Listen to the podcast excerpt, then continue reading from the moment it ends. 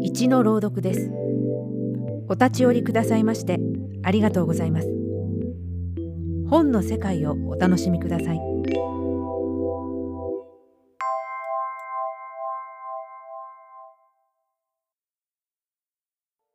芥川龍之介作。みかん。ある。曇った冬の日暮れである。私は横須賀発上り二等客車の隅に腰を下ろしてぼんやり発車の笛を待っていた。塔に電灯のついた客車の中には珍しく私のほかに一人も乗客はいなかった。外を覗くと薄暗いプラットホームにも今日は珍しく見送りの人影さえ後を絶ってただ檻に入れられた子犬が一匹時々悲しそうに吠え立てていた。これらはその時の私の心持ちと不思議なくらい似つかわしい景色だった。私の頭の中には言いようのない疲労と倦怠とが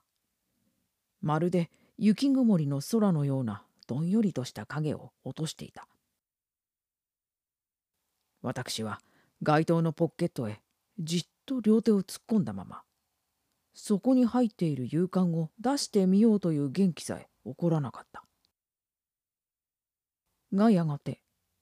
発車の笛が鳴った。私はかすかな心のくつろぎを感じながら後ろの窓枠へ頭を持たせて目の前の停車場がずるずると後ずさりを始めるのを待つともなく待ち構えていたところがそれよりも先にけたたましい日和下駄の音が改札口の方から聞こえ出したと思うと間もなく車掌の何か言いののしる声とともに私の乗っている二等室の戸ががらりと開いて十三子の小娘が一人慌ただしく中へ入ってきた。と同時に一つずしりと揺れておもむろに汽車は動き出した。一本ずつ目を区切ってゆくプラットホームの柱。置き忘れたような運水車。それから車内の誰かに祝儀の礼を言っている赤棒そういうすべては窓へ吹きつける梅園の中に未練がましく後ろへ倒れていった。私はようやくほっとした心持ちになって巻きタバコに火をつけながら初めて物食いまぶたを上げて前の席に腰を下ろしていた小娘の顔を一別した。それは油っ気のない髪をひっつめの胃腸返しに言って横なでの跡のあるひびだらけの両方を気持ちの悪いほど赤くほてらせた。いかにも田舎者らしい娘だった。しかも赤じみた萌え木色の毛糸の襟巻きがだらりと垂れ下がった膝の上には大きな風呂敷包みがあった。そのまた包みを抱いた霜焼けの手の中には三頭の赤切符が大事そうにしっかり握られていた。私はこの小娘の下品な顔立ちを好まなかった。それから彼女の服装が不潔なのもやはり不快だった。最後にその二頭と三頭との区別さえもわきまえない愚鈍な心が腹立たしかった。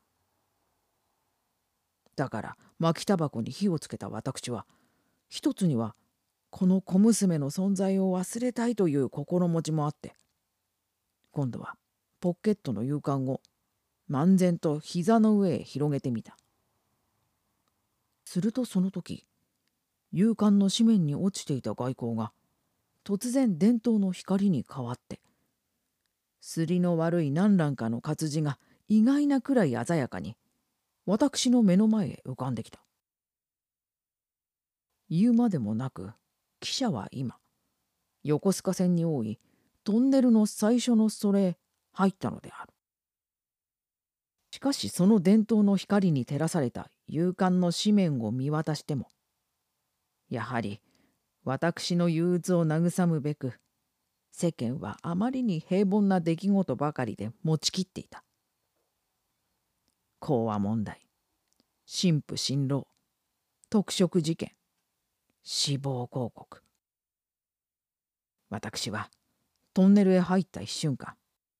汽車の走っている方向が逆になったような錯覚を感じながらそれらの錯漠とした記事から記事へほとんど機械的に目を通した。がその間ももちろんあの小娘があたかも卑俗な現実を人間にしたような面持ちで私の前に座っていることを絶えず意識せずにはいられなかった。このトンネルの中の汽車と。この田舎者の小娘と。そうしてまたこの平凡な記事に渦まっている勇敢と。これらが象徴でなくて何であろう。不可解な過当な退屈な人生の象徴でなくて何であろう。私は一切がくだらなくなって読みかけた勇敢を放り出すとまた窓枠に頭を持たせながら死んだように目をつぶってうつらうつらし始めたそれから幾分か過ぎた後であった。ふと何かに脅かされたような心持ちがして思わず辺りを見回すといつの間にか例の小娘が向こう側から席を私の隣へ移してしきりに窓を開けようとしている。が重いガラス戸はなかなか思うように上がらないらしい。あのひびだらけの方はいよいよ赤くなって時々鼻をすすり込む音が小さな息の切れる声と一緒にせわしなく耳へ入ってくる。これはもちろん私にも幾分ながら同情を引くに足る者にはそういなかった。しかし記者が今まさにトンネルの口へ差し掛かろうとしていることは母色の中に枯れ草ばかり明るい両側の山腹が間近く窓側に迫ってきたのでもすぐに合点のいくことであった。にもかかわらずこの小娘はわざわざ閉めてある窓の戸を下ろそうとする。その理由が私には飲み込めなかった。いやそれが私には単にこの小娘の気まぐれだとしか考えられなかった。だから私は腹の底に依然として激しい感情を蓄えながらあの霜焼けの手がガラス戸をもたげようとして悪戦苦闘する様子をまるでそれが永久に成功しないことでも祈るような冷酷な目で眺めていた。すると間もなく凄まじい音をはためかせて汽車がトンネルへなだれ込むと同時に小娘の開けようとしたガラス戸はとうとうパタリと下へ落ちた。そしてその四角な穴の中からすすを溶かしたようなどす黒い空気がにわかに息苦しい煙になってもうもうと車内へみなぎり出した。元来喉を害していた私はハンケチを顔に当てる暇さえなくこの煙を満面に浴びせられたおかげでほとんど息もつけないほど咳き込まなければならなかった。が小娘は私に頓着する景色も見えず窓から外へ首を伸ばして闇を吹く風にイチョウ返しの瓶の毛をそよがせながらじっと汽車の進む方向を見張っている。その姿を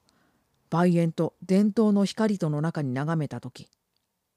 もう窓の外がみるみる明るくなって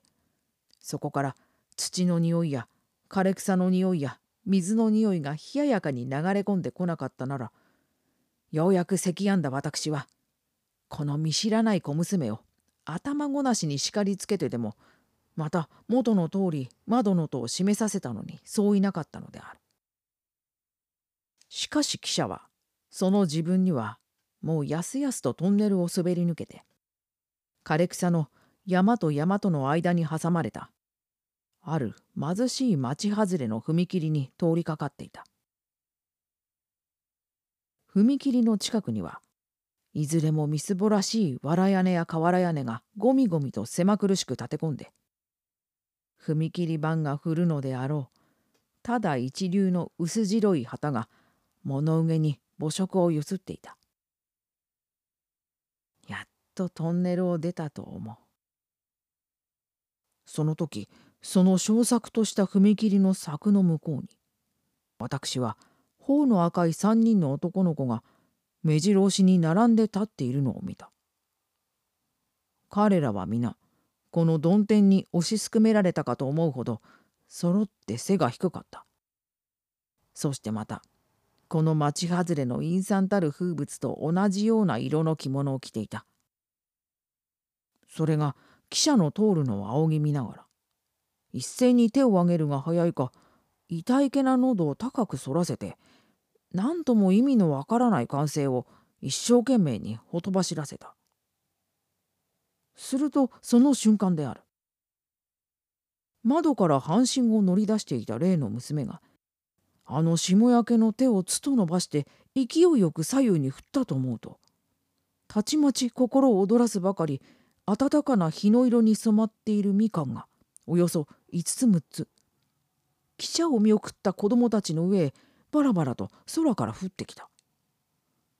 私は思わず息を飲んだ。そうして刹那に一切を了解した。